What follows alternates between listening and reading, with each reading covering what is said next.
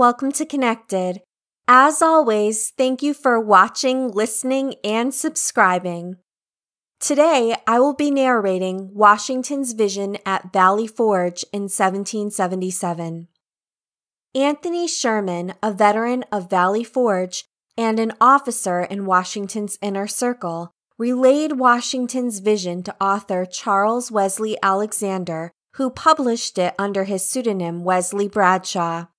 I will provide a link in the descriptor so that you can read the pamphlet containing Washington's Vision, published in 1864. However, it was first published in June of 1861, shortly after the start of the Civil War. Washington's vision may be found in writing prior to the publication of the first pamphlet. However, if this is true, the owner probably didn't want the vision to be released in Washington's hand. The document has been provided by Indiana University. However, you can find it by doing a simple search because it is in the public domain. Before I get started, I would like to share with you an excerpt from Matthew 13, 16 through 17. But blessed are your eyes because they see and your ears because they hear. For I tell you the truth, many prophets and righteous men longed to see what you see, but did not see it, and to hear what you hear, but did not hear it. So open your ears and open your eyes, for here comes Washington's vision. Washington's vision. Washington's vision contains a highly important lesson to every true lover of his country. Quote by Edward Everett, Massachusetts orator and politician. The first Union story ever written. Washington's Vision by Wesley Bradshaw. The last time that I ever saw Anthony Sherman was on July 4th, 1859, in Independence Square. He was then 99 and becoming very feeble. But though so old, his dimming eyes rekindled as he looked at Independence Hall, which he said he had come to gaze upon once more before he was gathered home. What time is it? said he, raising his trembling eyes to the clock in the steeple, and endeavoring to shade the former with a shaking hand. What time is it? I can't see so well now as I used to. Half past three. Come then, he continued. Let us go into the hall. I want to tell you an incident of Washington's life, one which no one alive knows except myself. And if you live, you will before long see it verified. Mark me, I am not superstitious, but you will see it verified. Reaching the visitors' room in which the sacred relics of our early days are preserved, we sat down upon one of the old fashioned wooden benches, and my venerable companion related to me the following singular narrative, which, from the peculiarity of our national affairs, at the present time, I have been induced to give to the world. I give it as nearly as possible in his own words. When the bold action of our Congress in asserting the independence of the colonies became known in the Old World, we were laughed and scoffed at as silly, presumptuous rebels, whom British grenadiers would very soon tame into submission. But undauntedly, we prepared to make good what we had said. The keen encounter came, and the world knows the result. It is easy and pleasant for those of the present generation to talk and write of the days of 76, but they little know neither can they imagine the trials and sufferings of those fearful days. And there is one thing that I much fear, and that is that the American people do not properly appreciate the boon of freedom. Party spirit is yearly becoming stronger and stronger, and, without it is checked, will at no distant day undermine and tumble into ruins the noble structure of the Republic. But let me hasten to my narrative. From the opening of the revolution, we experienced all phases of fortune, now good and now ill, one time victorious and another conquered. The darkest period we had, however, was, I think, when Washington, after several reverses, retreated to Valley Forge, where he resolved to pass the winter of 77. Ah, I have often seen the tears coursing down our dead old commander's careworn cheeks as he would be conversing with a confidential officer about the condition of his poor soldiers. You have doubtless heard the story of Washington going to the thicket to pray. Well, it is not only true, but he used often to pray in secret for aid and comfort from that God the interposition of whose divine providence alone brought us safely through those dark days of tribulation. One day, I remember it well, the chilly wind whistled and howled through the leafless trees, though the sky was cloudless and the sun shining brightly. He remained in his quarters nearly the whole afternoon alone.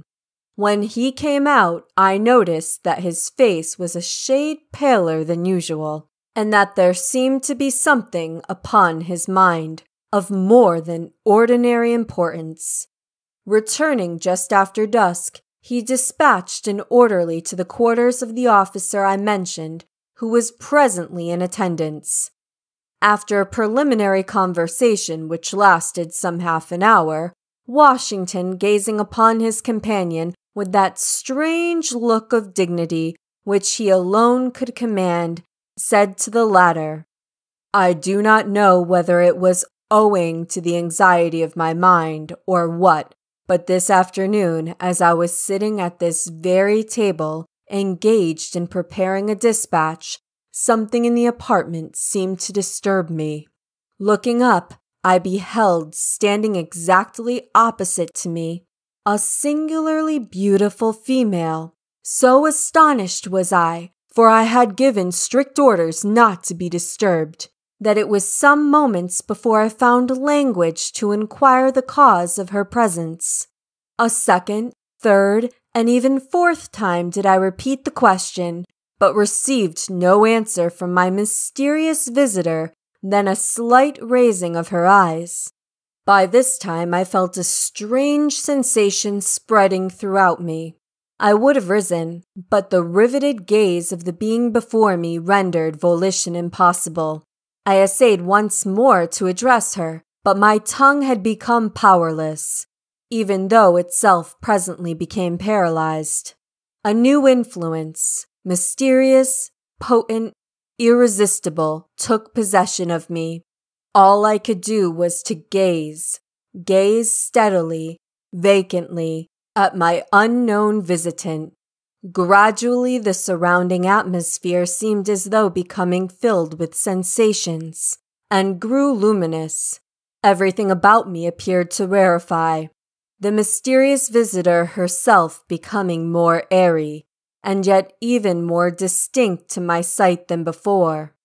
I now began to feel as one dying, or rather to experience the sensations which I have sometimes imagined accompany dissolution. I did not think, I did not reason, I did not move. All were alike impossible. I was only conscious of gazing fixedly, vacantly, at my companion. Presently I heard a voice saying, Son of the Republic, look and learn. While at the same time my visitor extended her arm and forefinger eastwardly. I now beheld a heavy white vapor at some distance, rising, fold upon fold. This gradually disappeared, and I looked upon a strange scene. Before me lay spread out in one vast plain all the countries of the world Europe, Asia, Africa, and America. I saw rolling and tossing between Europe and America the billows of the Atlantic, and between Asia and America lay the Pacific. Son of the Republic, said the same mysterious voice as before. Look and learn. At that moment, I beheld a dark, shadowy being, like an angel, standing, or rather floating in midair, between Europe and America, dipping water out of the ocean in the hollow of each hand. He sprinkled some upon America with his right hand, while he cast upon Europe some with his left. Immediately a dark cloud arose from each of these countries and joined in mid ocean. For a while it remained stationary and then moved slowly westward until it enveloped America in its murky folds. Sharp flashes of lightning now gleamed throughout it at intervals, and I heard the smothered groans and cries of the American people. A second time, the angel dipped water from the ocean and sprinkled it out as before.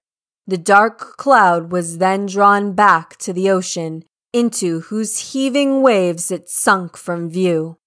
A third time, I heard the mysterious voice saying, Son of the Republic, look and learn. I cast my eyes upon America and beheld villages, towns, and cities springing up, one after another, until the whole land, from the Atlantic to the Pacific, was dotted with them. Again I heard the mysterious voice say, Son of the Republic, the end of a century cometh. Look and learn. At this, the dark, shadowy angel turned his face southward, and from Africa I saw an ill omened spectre approaching our land. It flitted slowly and heavily over every village, town, and city of the latter, the inhabitants of which presently set themselves in battle array, one against the other. As I continued looking, I saw a bright angel on whose brow rested a crown of light, on which was traced the word Union, bearing the American flag, which he placed between the divided nation, and said, Remember, ye are brethren. Instantly the inhabitants, casting from them their weapons, became friends once more, and united around the national standard. And again I heard the mysterious voice saying, Son of the Republic, the second peril is past. Look and learn. And I beheld the villages, towns, and cities of America increase in size and number until at last they covered all the land from the Atlantic to the Pacific, and their inhabitants became as countless as the stars in heaven or the sand on the seashore. And again I heard the mysterious voice saying, Son of the Republic, the end of a century cometh.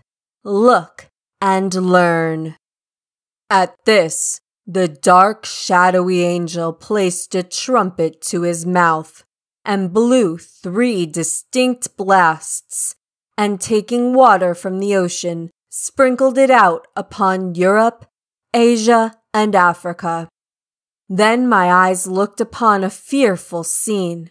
From each of these countries arose thick black clouds that were soon joined into one, and throughout this mass gleamed a dark red light, by which I saw hordes of armed men who, moving with the cloud, marched by land and sailed by sea to America, which country was presently enveloped in the volume of the cloud, and I dimly saw these vast armies devastate the whole country and pillage and burn the villages, towns, and cities that I had beheld springing up. As my ears listened to the thundering cannon, clashing of swords, and shouts and cries of the millions in mortal combat, I again heard the mysterious voice saying, Son of the Republic, look and learn. When the voice had ceased, the dark, shadowy angel placed his trumpet once more to his mouth and blew a long, fearful blast. Instantly a light as of a thousand suns shone down from above me, and pierced and broke into fragments the dark cloud which enveloped America. At the same moment I heard the angel, upon whose forehead still shone the word Union, and who bore our national flag in one hand and a sword in the other, descend from heaven, attended by legions of bright spirits. These immediately joined the inhabitants of America, who I perceived were well nigh overcome, but who immediately taking courage again closed up their broken ranks and renewed the battle. Again, amid the fearful noise of the conflict, I heard the mysterious voice saying, Son of the Republic, look and learn. As the voice ceased, the shadowy angel for the last time dipped water from the ocean and sprinkled it upon America. Instantly the dark cloud rolled back, together with the armies it had brought, leaving the inhabitants of the land victorious. Then once more I beheld villages, towns, and cities springing up where they had been before, while the bright angel planting the azure standard he had brought in the midst of them cried in a loud voice to the inhabitants While the stars remain and the heavens send down dew upon the earth, so long shall the republic last. And taking from his brow the crown on which still blazed the word Union, he placed it upon the standard, while the people kneeling down said, Amen. The scene instantly began to fade and dissolve, and I at last saw nothing but the rising, curling white vapor I had first beheld. This also disappearing, I found myself once more gazing upon my mysterious visitor, who in that same mysterious voice I had heard before said, Son of the Republic, what you have seen is thus interpreted. Three perils will come upon the Republic. The most fearful is the second, passing which the whole world united shall never be able to prevail against her. Let every child of the Republic learn to live for his God, his land, and Union. With these words, the figure vanished. I started from my seat and felt that I had seen a vision wherein had been shown to me the birth, progress, and destiny of the Republic of the United States. In union, she will have strength. In disunion, her destruction. Such, my friend, concluded the venerable narrator, were the words I heard from Washington's own lips, and America will do well to profit by them. Let her forever remember that in union she has her strength, in disunion, her destruction. Hey everyone, Liz Lovegood here. I wanted to thank you personally for listening to this podcast. If you could take a few moments to subscribe and rate this podcast, it would be extremely helpful in helping this podcast grow. Also, if you could share this with others, it would be very helpful as well.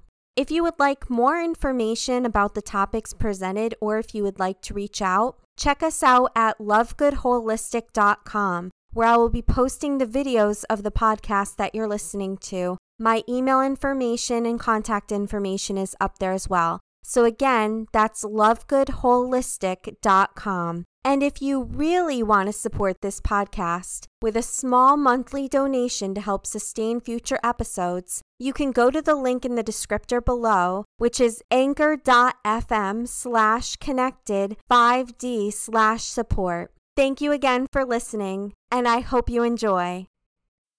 It is clear that George Washington's visions are of the American Revolution, the Civil War, and our present time. And the vision was clear we will overcome. Before I conclude, I would like to reference a couple of points in Washington's vision. When Washington had first seen the vision of a beautiful female standing opposite to him, He said, By this time I felt a strange sensation spreading throughout me. I would have risen, but the riveted gaze of the being before me rendered volition impossible.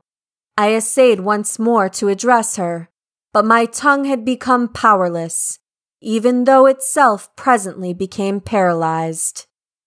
As this would only be clear to someone who has experienced the same feeling, but the strange sensation that Washington was feeling spreading throughout his body in the moment that he laid eyes upon the singularly beautiful female in front of him was the feeling of the Holy Spirit. When in the presence of a divine being, or even sometimes in the presence of some other type of divine entity, you may be overcome by a feeling some refer to as the psychic chills, but it's in essence the Holy Spirit that's overcoming you. It's a feeling of love, a feeling of joy, and a knowing. It's a feeling of knowing that what is happening is real and true. And when Washington went to address her, but could not move, and felt as though his tongue was paralyzed, many in his same case have experienced these same sensations of not being able to speak, not being able to move in the presence of this divine being. This was important, for Washington was to pay attention to the scenes that were to unfold in front of his very eyes. In each of these three visions, America beat back the evil dark clouds that were coming for her. It was in the second vision that Washington saw Abraham Lincoln. I saw a bright angel on whose brow rested a crown of light, on which was traced the word Union, bearing the American flag, which he placed between the divided nation and said, Remember, ye are brethren, and united around the national standard. This was the most important battle of all because it united us as a country as one and we shall never forget that. For we are truly one nation under God, indivisible, with liberty and justice for all. So when the evil came for America the third and final time, in our very age today, we, united, were ready for the battle. Although the attack from the other nations came while our country, according to Washington's vision, was presently enveloped in the volume of the cloud. He simply meant that the cloud had already infiltrated America. Secretly, it lay in waiting until the right moment when it brought its forces from the other countries. And then, when the shadowy angel placed his trumpet once more to his mouth to blow a long, fearful blast. I'm sure a call to execute his plan to conquer America. It was the last and final blow, a blow meant to fully take us down. However, according to Washington's vision, that was when instantly a light as of a thousand suns shone down from above me and pierced and broke into the fragments of the dark cloud which enveloped America. At the same moment, I saw the angel upon whose forehead still shone the word Union, and who bore our national flag in one hand and a sword in the other, descend from heaven, attended by legions of bright spirits. These immediately joined the inhabitants of America who I perceived were well nigh overcome, but who immediately taking courage again, closed up their broken ranks and renewed the battle. I cover what I'm going to say next in more depth in a previous video of mine entitled 5D Earth and New Heaven Trump Prophecy Galactic Federation of Light Christian Prophets.